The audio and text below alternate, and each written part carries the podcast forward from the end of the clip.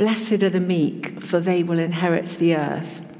And the disciples must have been feeling that warm glow that we can get when we're told that good times are on the way. But then, as Jesus carries on and he begins to spell out in more detail what he means, and he says this in verse 20 For I tell you that unless your righteousness surpasses that of the Pharisees and the teachers of the law, you will certainly not enter the kingdom of heaven. And I wonder if the disciples began to feel a bit uncomfortable at this point. The Pharisees were renowned for meticulously following everything in the law. How could their lives possibly be as good? How could they be as good as the Pharisees? But Jesus begins to explain to them how. And he, he gives illustrations from their everyday lives so they can understand how his teaching applies to their lives. And Jesus begins to contra- contrast the old teaching when looking at the outward actions, like don't murder somebody, with actually what's going on in our hearts, what's going on inside us.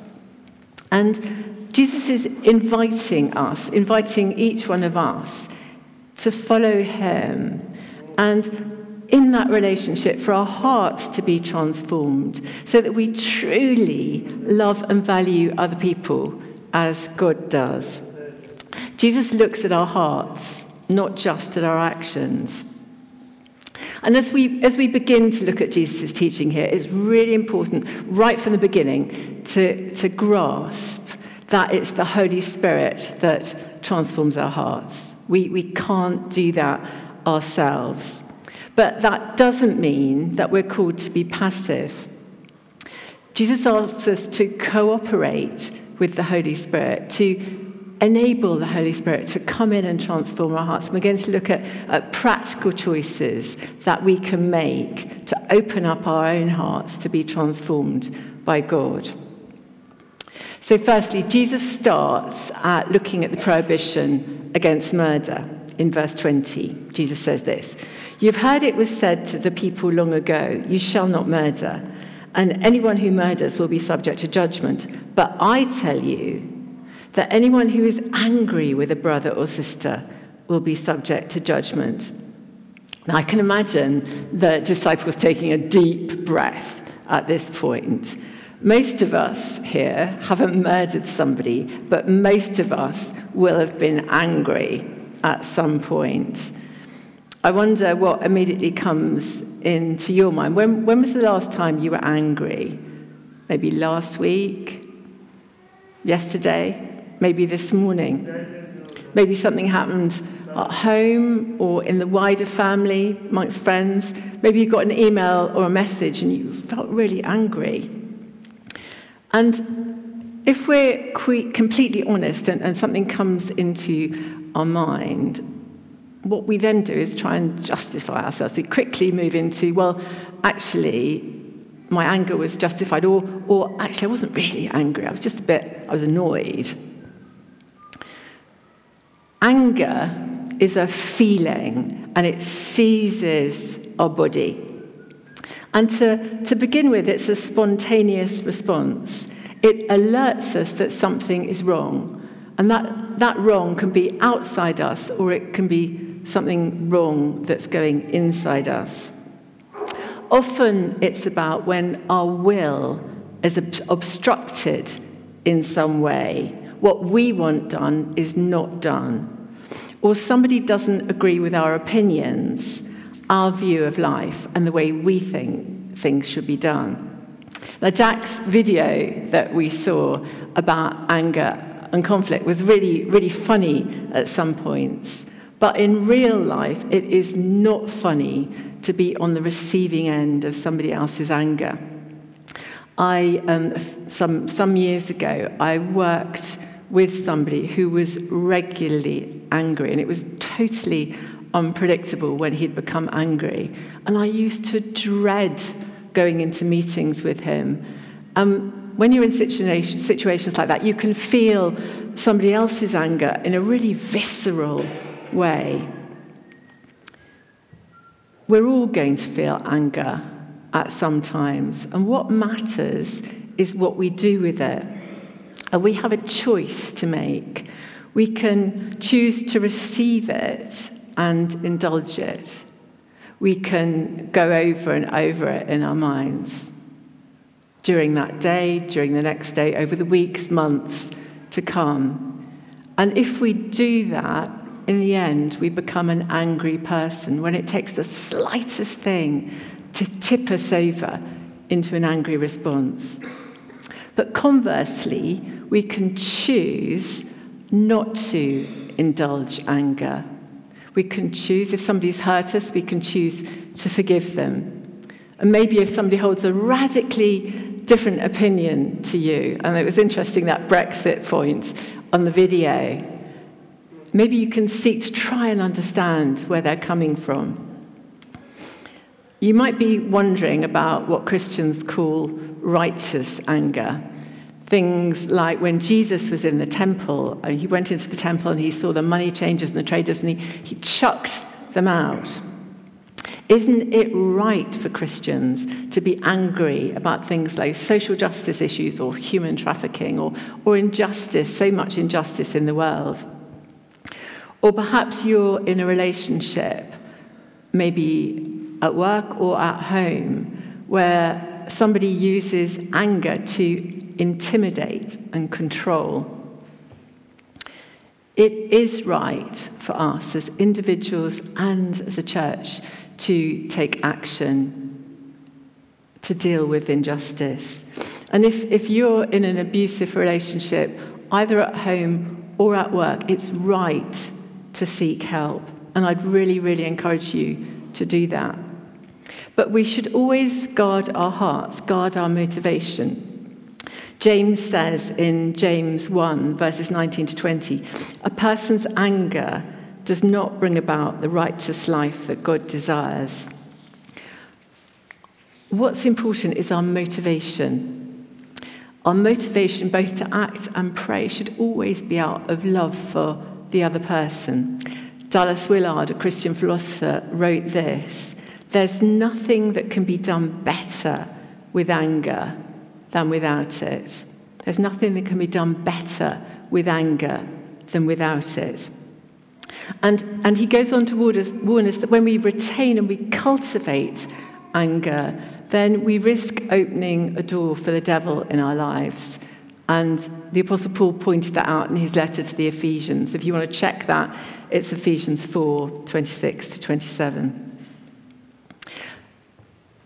The reality is for all of us in our days, our day to day life, things are going to happen that make us angry. We live in a broken world, and we and other people are sometimes going to do things and say things where we hurt one another. Now, the best thing to do in these situations is pray. The best prayer is help, Lord. Something short, just, just really just touch base with God and ask Him to help you in how you respond. God might be calling you to take action. He might be calling you to put wrong things right. But we want to check our motivation. Am I acting out of love? Now, Jesus, Jesus doesn't stop with anger. He delves deeper into what's going on in our hearts. In verse 22, he says this again and again, anyone, again, anyone who says to a brother or sister, Raka, is answerable to the court. Now, raka was uh, an Aramaic term of contempt. And it's not easy to give an equivalent in our contemporary culture. If you look at Bible commentaries, they, they use words like idiot or blockhead. Um, but in our, in our culture, language can be a lot coarser than that. It can use words that are degrading and have cultural, sexual, or racial overtones. Now, this is, this is different from anger. In anger, we can say something to somebody, but we, we regret it afterwards. We know, we know we've got it wrong. But with contempt, it's, it's more considered. We're treating the other person as not worthy of respect or consideration. Often it's motivated by an attempt to exclude or isolate the other person. Now, sadly, that often starts when we're children in the, in the playground. You know, who's in, who's out. And that then continues into our homes, into our workplaces. We're seeing it in politics, and it can happen in churches too. Groups are formed, some people are in, and some people are out. And social media has become a place where this is played out in children's and adults' lives with devastating consequences. God has created us all to belong. He's made us for deep and loving relationships, deep and loving relationship with Him, and deep and loving relationships with one another. The old rhyme goes Sticks and stones will break my bones, but words will never hurt me. That is a lie. It is not true. Proverbs 18:21 tells us that words have the power of life and the power of death. And we can deeply harm another person when we use words that express our contempt and we seek to exclude them. And then Jesus goes on to speak about a third group in verse 22. He says this Anyone who says, You fool, will be in danger of the fire of hell. Now, if somebody said to me today, Oh, Amanda, you fool, when I'd done something silly, that, you know, that could almost be said affectionately, you know, if I was being a, you know, a bit silly. But what, what Jesus was getting at is when, in, in those times when you called somebody a fool, it's, it's not just expecting, uh, expressing anger, but actual malice it would be to say something completely horrible and demeaning about a person. And in, in the Bible, a fool's not just somebody who's silly, it's, it's somebody who um, is so, they totally turn their back on God and they, they are so arrogant and, um, well, difficult really, that they, they don't, can't even look after the, their own interests. In our culture, it would be to say that somebody use it, it's to use words malignly, where you're really trying to bring them down. You're saying they're totally worth worthless and beyond notice.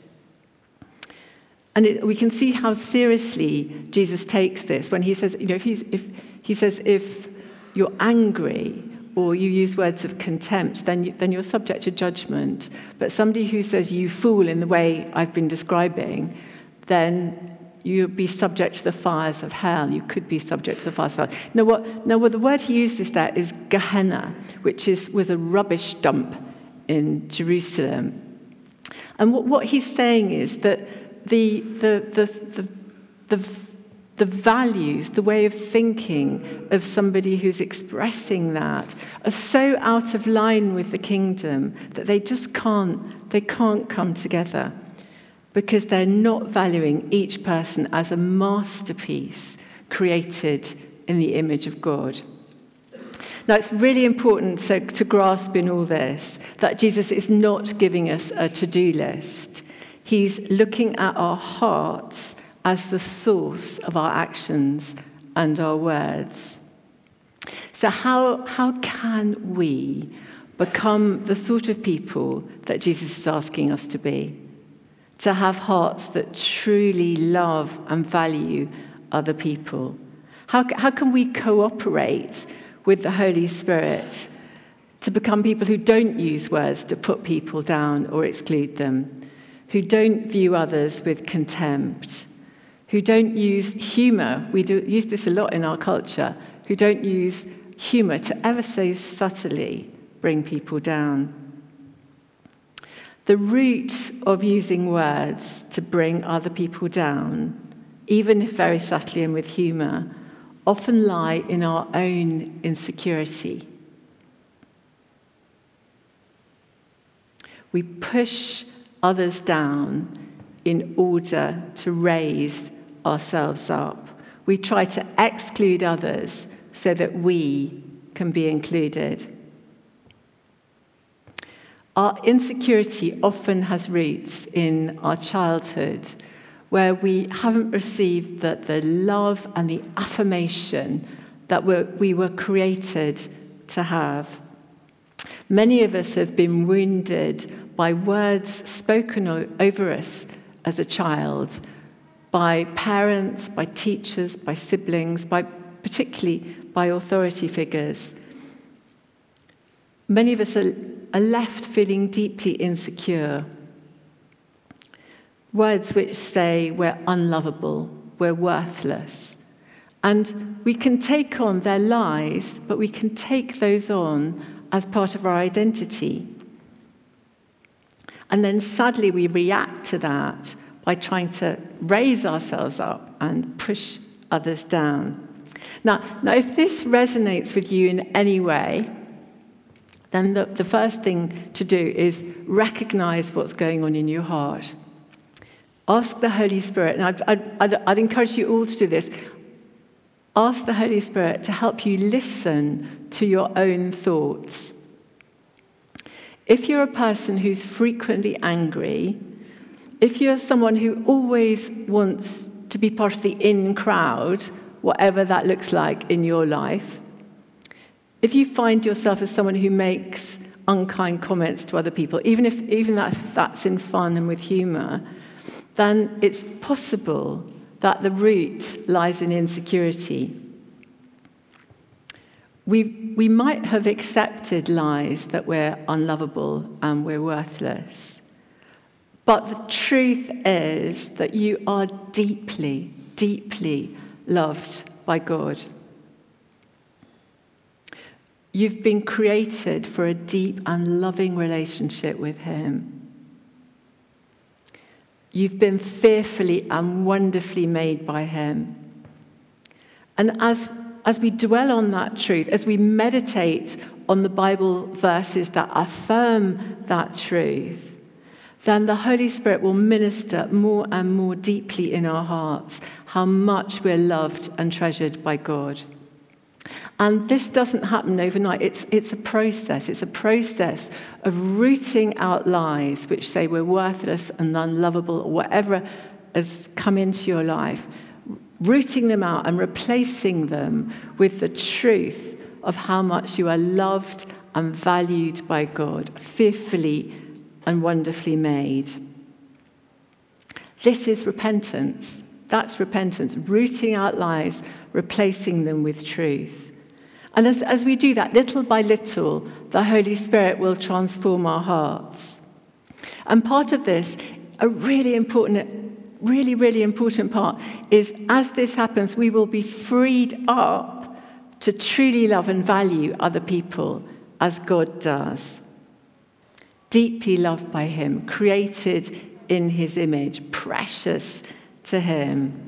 Um, and we'll choose not to use comments that, that bring them down or demean them in any way. Now, Jesus gives us two practical examples of what this looks like in practice, com- compared with just the simple thing of not killing, what this is going to look like in our everyday lives. So, in the first example, in verses 23 to 24, Jesus imagines somebody standing by the altar, before the altar in Jerusalem, about to make a sacrifice. And then, now this would have been one of the holiest, most special moments in a person's life. And then he remembers that somebody has got something against him. So he leaves the altar, he goes off to try and make it up with that person. Now, this, this isn't a law, it's not a rule, but it illustrates the heart of somebody where Jesus truly is king. So, for us, in a similar situation where we're about to do something very special, and somebody has fallen out with us, does our, our heart long for reconciliation with them? Do we, do we care so much about their soul that we want to help them be reconciled? And have we done everything that we can to be reconciled? You can't force somebody to reconcile with you, but we can, we can try to help. And the second example, Jesus imagines somebody suing us in the courts. Will we be kindly minded towards that other person leading up to the trial? If we owe money, we should settle a debt quickly. But Jesus is not saying that we should always give in to the demands of an adversary where their claim is not just. But he does call us to genuinely seek their well being, or as he puts it elsewhere, to love our neighbor. Jesus says this in John 8:31. If you hold to my teaching, you really are my disciples. Then you will know the truth, and the truth will set you free the more we take hold of the truth in our hearts of how much we are deeply loved by God, the more we will be set free to really, truly love other people and value them as much as God does. People deeply loved by Him, created in His image, precious in His sight. So I'd encourage you in the, in the days to come to ask the Holy Spirit to help you listen to your own thoughts. And let's choose not to use words that bring down other people or seek to exclude them, even in fun, but choose to use words that are life giving and bring blessing and affirmation and love. Amen.